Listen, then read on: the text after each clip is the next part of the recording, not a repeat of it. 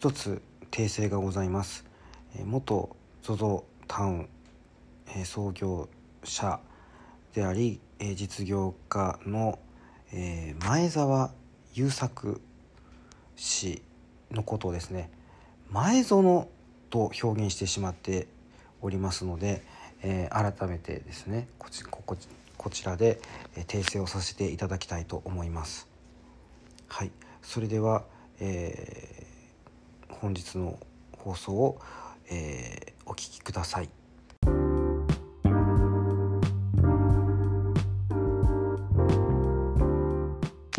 ご無沙汰しております。馬勝馬です。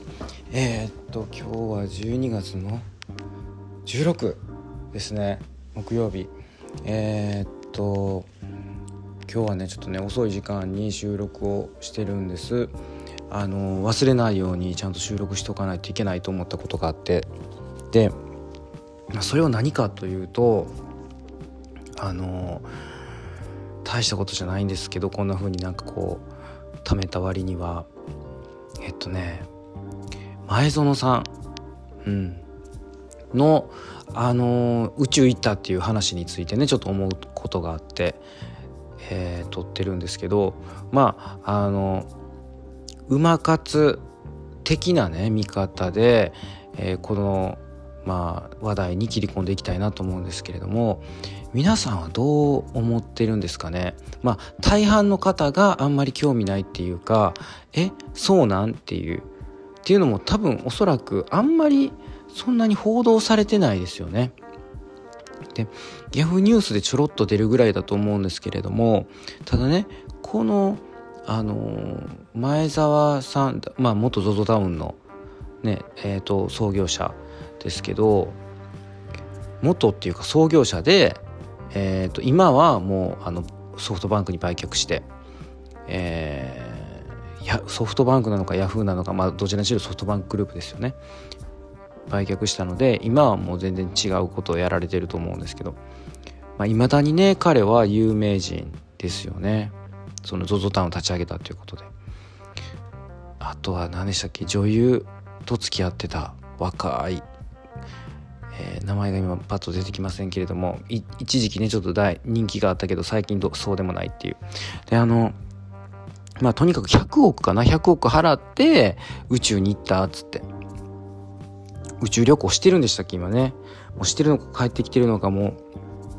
すら私はよく分かりませんけど何をい何を私は言いたいかこの件に関して。ってすごい思うのは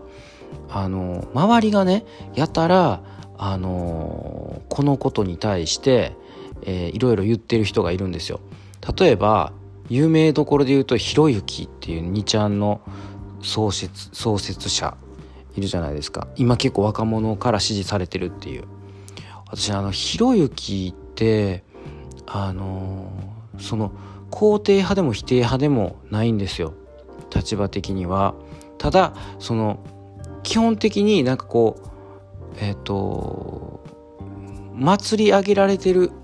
多くの人からその何て言うんですかね、えー、支持されてるっていうとすごくいいんですけどなんかその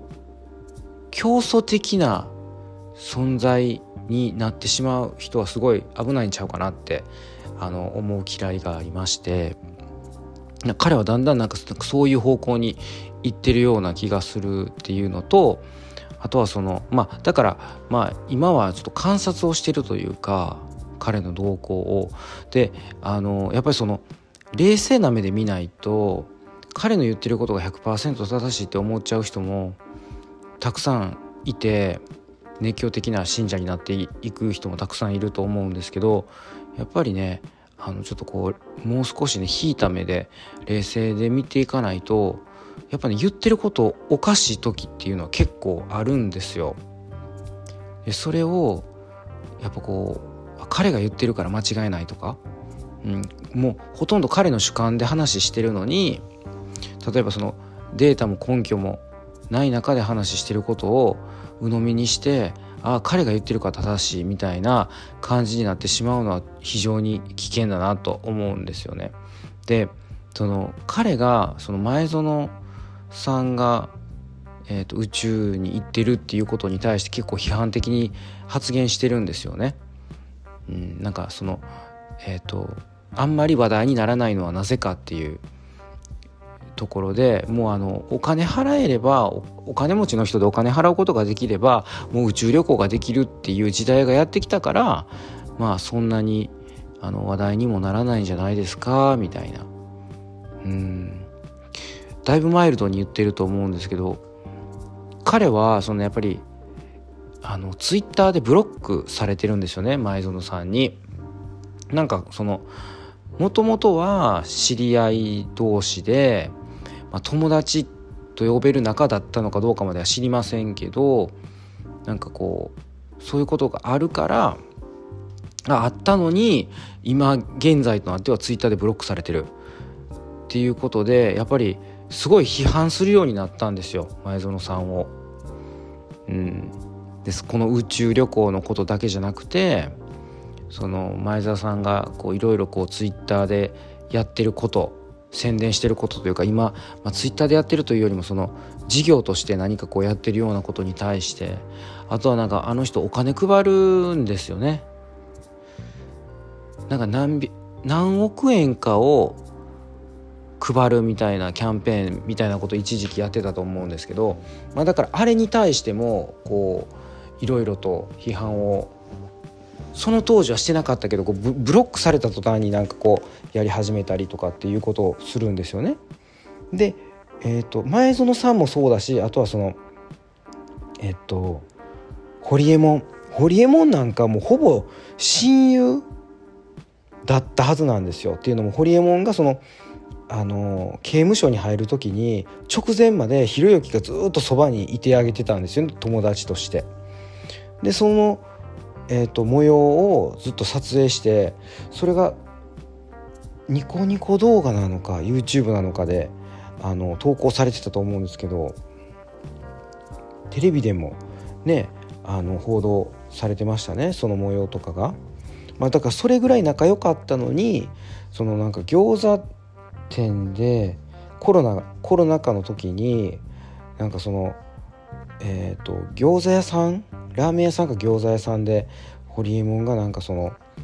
えっ、ー、とマスクしてくださいって言われたことに対してなんか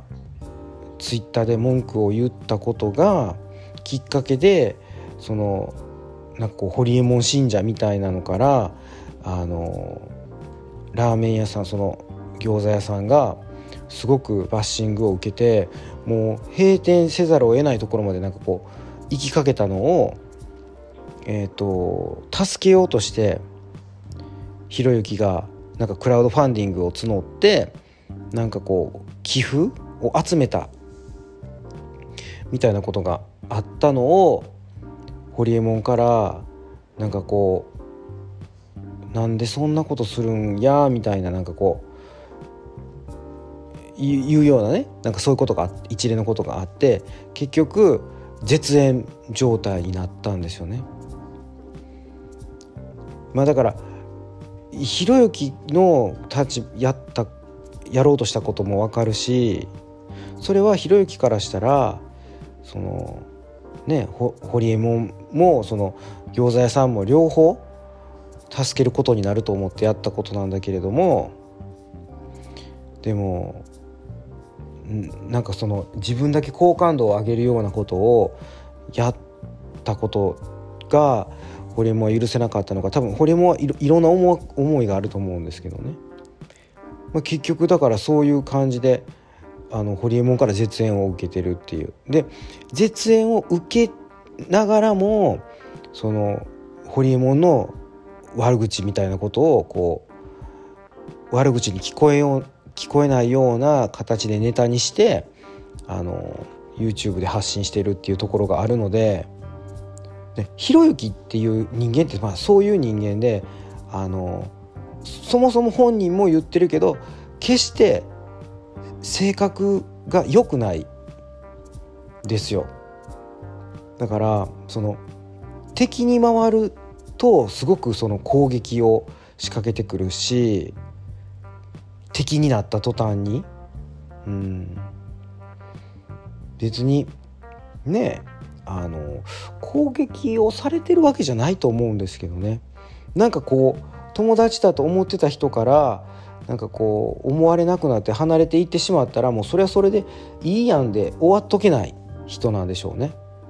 すごい追いたくなるというか追いかけたくなるというか。だからそういう人であることは間違いないんですよね。だそそれそのその人格のひろゆきっていう人とそのひろゆきがあのいろんなえっ、ー、と時事ネタに対して切り込んでるっていうその側面。それからそのディベートがすごい強い、うん、なんかこう ABEMATV とかであのそういう番組があるんですけどこう芸人と対決するとかあの一般の人と対決するみたいな。対決っていうのはその弁論対決みたいな。そういう時に弁が立つのでそういうこう能力とかそれがエンターテインメントとしてこう視聴者から支持される。すごいなって思われる。まあ一つの要素になってると思うんですけど。だからそういう部分はそういう部分で面白いなと思って自分も見れ見てるんですけどでもその性格の悪さっていうのはねままたこう違う側面だと思うんですよね。だからなんか難癖つけるというか前園さんが宇宙行くっていうことに宇宙宇宙旅行楽しんでる宇宙行ってるっていうことをそのひろゆきだけにとどまらずあのえっ、ー、となんていうの？朝日テレビ？テレビ朝日の社員がねあの朝の番組に出て玉川あれ通るって読むんですかね。うん。あの人はなんかそのただの社員ただのって言ったら失礼ですけどね社員さんなんですけどタレントでも何でもないんですけどよくこう論客として出てくるんですよね。でその人もなんかそのなんか金持ちの道楽って言ってみたりとか私ちょっとすごいショックだったのがそのえっ、ー、と徳光さん？徳光さんもラジオでなんかねあの否定的なこと言ってたっていうのを見たんですよね。まあ、とにかくそのまあ意見は分かれると思うんですけどなんかこう金持ちに対してやっぱりすごい否定的な目で見る風習が根強いなっていうなんかどっちかっていうとその憧そういう人に憧れて自分も頑張ろうっていうこう原動力にするっていうふうにした方がいいと思うんですよ。そういう人をこうこう批判して遠ざけて距離を取ってなんやねんそれみたいな風にするよりもって私はねすごい思うんですよ。そう思った方が自分にとっていいんじゃないかなって自分にとってというかそういうふうに思った方がその人にとっていいいいんじゃないかなってプラスにプラスのエネルギーが働くと思うんでマイナスになんかこう否定するとかネガティブなことを言う言うとマイナスになるからだからねあのすごいでその前園さんねお金持ちや言うてあのでもひろゆき自体も相当お金持ちなんですよ。もう一生困らないほどの財を蓄えている。それこそねひろゆきこそ。でもあんまりそういうことをこう彼は大っぴらに自分は金持ってます。お金持ちですって言ってないだけで前園さんはなんかそういうこう自分がお金持ってるっていうのを言わなくてもそのバスキアのなんかこう絵画を買ってみたりとかだからその何か大きな買い物をするとか話題になることでお金持ってますっていうのをこう直接的ではないけど間接的にこう分かるようにしてると思うんですけどあとお金配るとかもそうですよね。うん、お金持ってないとねそのお金配るっていう行動には移らないできないから。だからねなんかねお金持ってるっていうことを持ってます私って。確かにその何て言うのかな。誇張してっていうか自慢してというかそういうことをまあ言う必要はないと私も思います。でも実際にお金持ってる人に対してなんかこう金持ちの道楽って言ってみたりとかね、うん、なんかその笑いにするんやったらいいけど笑いにならへんようななんかこう嫌味とかを言うっていうことはもう自分がすごいなんかそこに対してコンプレックスを持ってるって言ってるのと実は一緒だからいや相当それを言うってことはあなたすごいお金持ちに対してというかお金のことに対してすごいコンプレックス持ってるよねって言って逆に恥ずかしいことだと思うんですよ。それを言うっていうのは。いいやんっつって許容すればいいと思うんですね。お金持っててそうやって宇宙旅行行って自分のやりたいことやってるっていうことだから別にそのお金を湯水のようにあのなんていうんですかあの湧いてくるようなそのお金をもうどもう使いどころが分からなくてなんかこうもう捨てるように使ってるっていう風に見ない見てるわけですよね。だそう見るのよくそういう見方が良くないって自分は思うんですよ。まあだからじゃあ興味があるかどうかって言ったら別に宇宙旅行にその別に自分は興味がない。でも前園さんは興味あってめっちゃ昔から好きで行きたいからねそれを夢を叶えたわけですよね。100億払うっていうことで。それはねもうその人の勝手だしもう好きにしたらいいと思うしあのどんどんどんどんあのなんていうんですかそれで夢を売るとか夢を与えるっていうことをやっていってもいいと思うんですよね。ただやっぱりその前園さん自体がどうしてもやっぱりこのキャラクターなのかやっぱこう人からあまり好かれないというか、まあ、嫌われ役を買って出てるみたいなもちろんその彼のファンもたくさんいると思う。あ剛力あやめですね。付き合ってた女性。だからあれで反感かかったんでしょうね。こう剛力ってその当時はものすごいアイドルというか女優というかものすごい人気があった人をとこう付き合うっていう。で付き合っては別れ。別れてはまた付き合ってそして別れるみたいな。そういうのがこうファンからの反感買ったんでしょうね。なんで剛力あやめももうその前園さんと付き合ったのきっかけでもうどんどんどんどん人気なくなっていくっていう、だから何て言うんですかねこう下げマンっていうんですか？違う違う違う。下げチンなんて言うんですかね。うん。全然まあウィンウィンにはならなかったですね。両方がなんかこう人気が出てっていう感じではないっていう。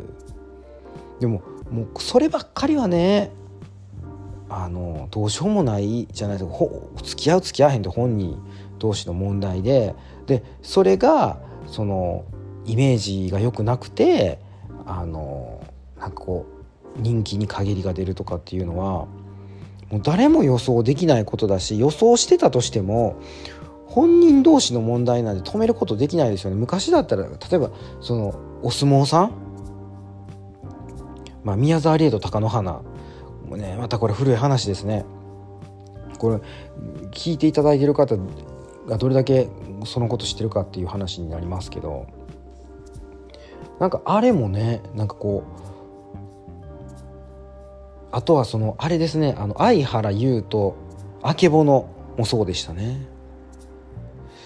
うんなんかこう引き離されるというかそのこれはいいカップルではないって思う世間から思われるだろうっていうカップルはこう結婚の直前でこうなんかこう引き離されるみたいなとかまあそうじゃないかもしれませんけどそういうのありましたね。もう今そういう時代じゃないんでそんなこと言ったらね小室圭さんとそのね眞子さんがそうですよね。結局ゴールインしましたもんね。あれねもっと昭和な時代やったらねあれあれなくなってましたね。間違いなく。うん。だからね本当にこう周りから祝福されるえ祝福される結婚とかカップルもいれば、まあ、そうじゃないパターンもねあるわけなんですよ。こう不思議ですよねこれ。うん。誰がどうやったらそんな風になるのか分かりませんけど。でもでも間違いなく前園剛力あやめっていうのはマイナスにしか働かなかったですよね。うん、あれで誰が得したんやって話ですね。まあ、本人同士はねあの良かったかもしれませんけど、うん、良かったのかな。でもあの嫌われるファンを逃がすきっかけ作りましたね。でもこれどうしようもないんでしょうね。うん、それが分かってたからといってじゃああの付き合わないとかそういうこともないでしょうしね。逆にそういうこう負のエネルギーがこうあったからこそこう2人で燃える、ね、何とかこれこうあの頑張ろうぜみたいな。世間はこんな風に見てるけどみたいな感じでね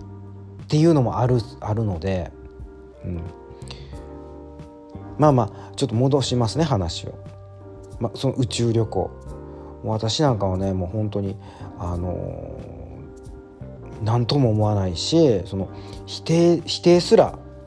しないですね。うん、どんどんねお金があるんだから好きなことに使っていったらいいと思うんですよ。でもともと好きなことなんだから宇宙旅行ただそれが周りがそのいいと思うか悪いと思うかっていう話であって自分がやりたいと思えばやればいいんですけどね。でそれに対してね周りがねいちいちね腐すようなことをねもう言わんといてほしいですね。私それ聞いてるだけでも気分が悪いというかもう好きにさしたりいいなと、うん、思うんですけどね。でもやっぱり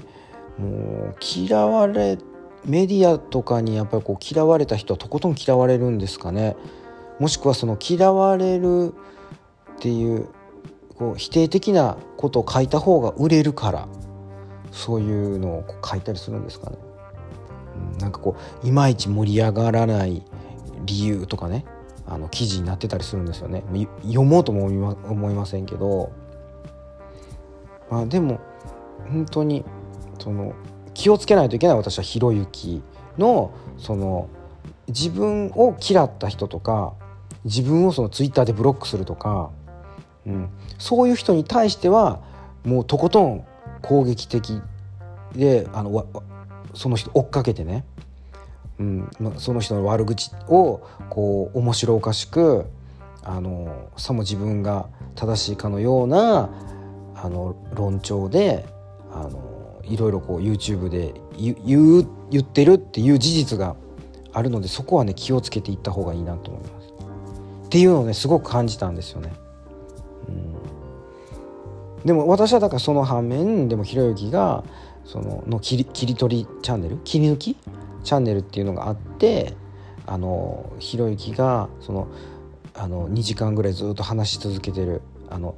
なんていうんです Q&A セッションをねあのライブでやってるんですよあの視聴者が質問視聴者がしてくる質問に対して答えるっていうのを延々とこう2時間ぐらいやってるやつをこういいとこ面白いところだけ切り抜いてね編集してそれをこう YouTube で流してるやつは私は結構好きであの見たりするんですよね。うん、あ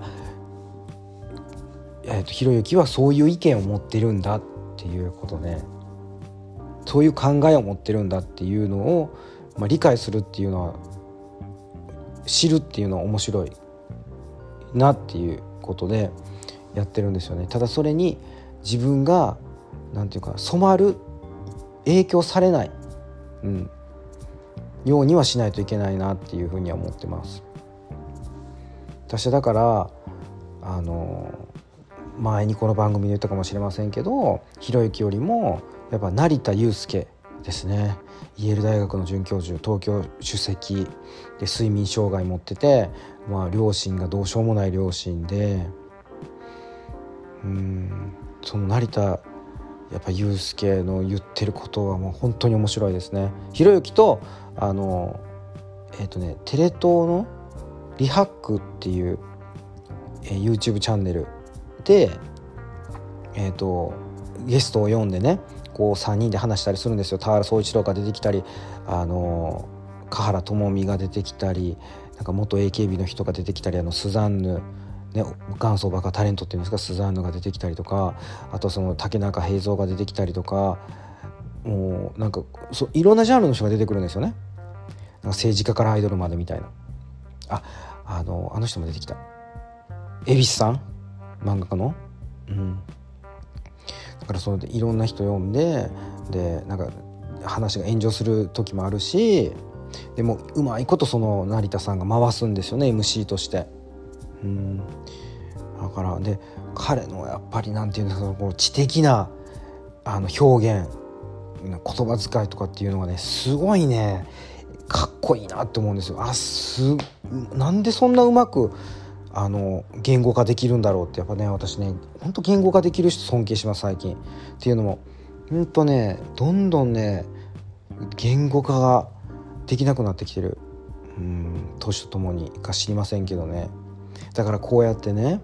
あのポッドキャストとかで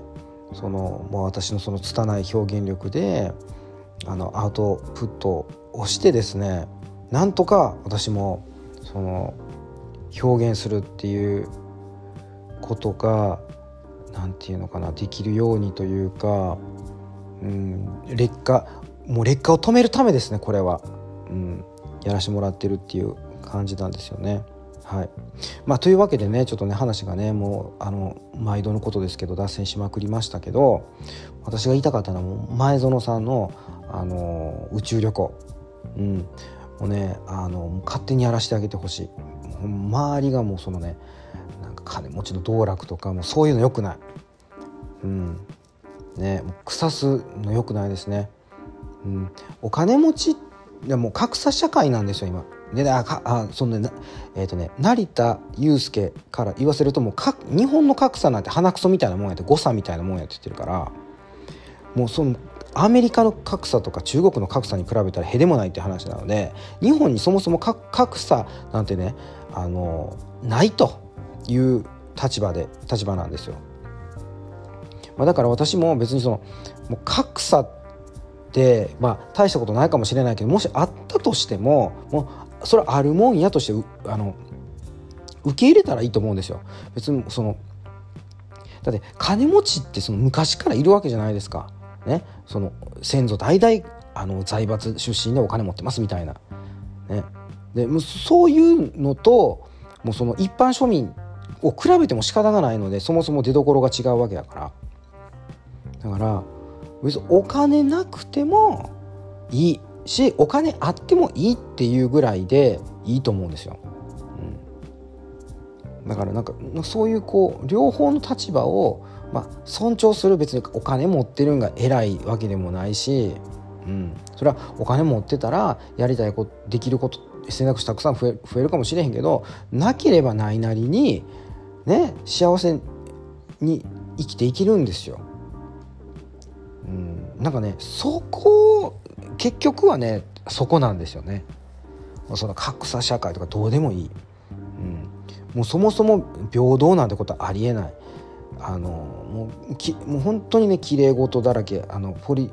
ティカルコレクトネスだらけですね世の中は。はい、もうねそんなねあのお花畑のねあの現実なんてないわけです。にただもうその人の持っている、えー、才能素質お金全部ねその人が持ってるもんでその人が最大限に幸せだったらいいっていうね、そそれ以外に何があるんですかって話ですね。うん、なんかねお金持ちがすごいいいってみんながね思いすぎなんじゃないですかね。だからお金にコンプレックスがあるからお金持ちに対してすごいなんかその攻撃的になるというかなんかこう皮肉言ったりするっていう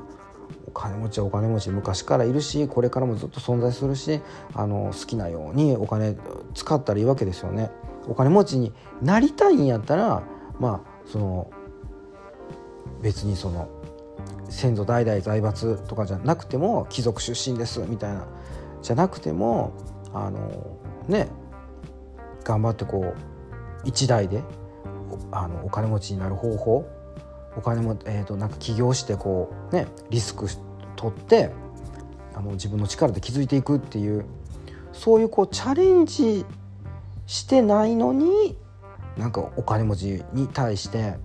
なんかこう文句ばっかり言ってるっていうのはちょっと違うと思うので、まあ、なんかこうもっとこうしチャレンジして失敗して失敗をこう次の成功に生かしていくみたいな PDC へ回していったらいいんちゃうかなって思うんですよね。まあねちょっと私やっぱりこうなんかねそのすごいもうやっぱ綺麗事みたいなのがね嫌なんです気持ち悪いんですよねそんなわけないやんみたいな、うん、もう闇とかもう汚い部分とかいっぱいあるやんっていう。分かってるやんみたいな。分かってんのになんでそんなこういい子ぶりっ子するんやろうなっていう、うん、あとはもうそのもうね人と比べないっていう。人は人。自分は自分みたいな。もうその才能があるもないももう全部もうそれも自分みたいな。もうね憧れあこここういう人いいなとかこういう人みたいになりたいなっていうその憧れってすごいプラスの感情やと思うんでそれはいいと思うんですけどね。なんかそこにコンプレックス持ってなんかその人のことをこう腐すけなすとかもそういうの良くないと思いますね。だからって言いながら私もねよくやるんですけどだからそういう風にならないように気をつけたいなって思いながらこのねあの前園さんのこのことを批判してねギャーギャー言うてる人たちに対して私はもうなんかこうやめとやめとけばいいのにって思いますね。はい、まあだから反面教師です。うん、反面教師。そういうふうになったらあかんないうね、うん、はい、えー、そんなわけで今日はこんな感じでお届けいたしました。ということで、えー、今日はねもう深くなってまいりましたので、えー、このまま就寝したいと思います。はいご視聴ありがとうございました。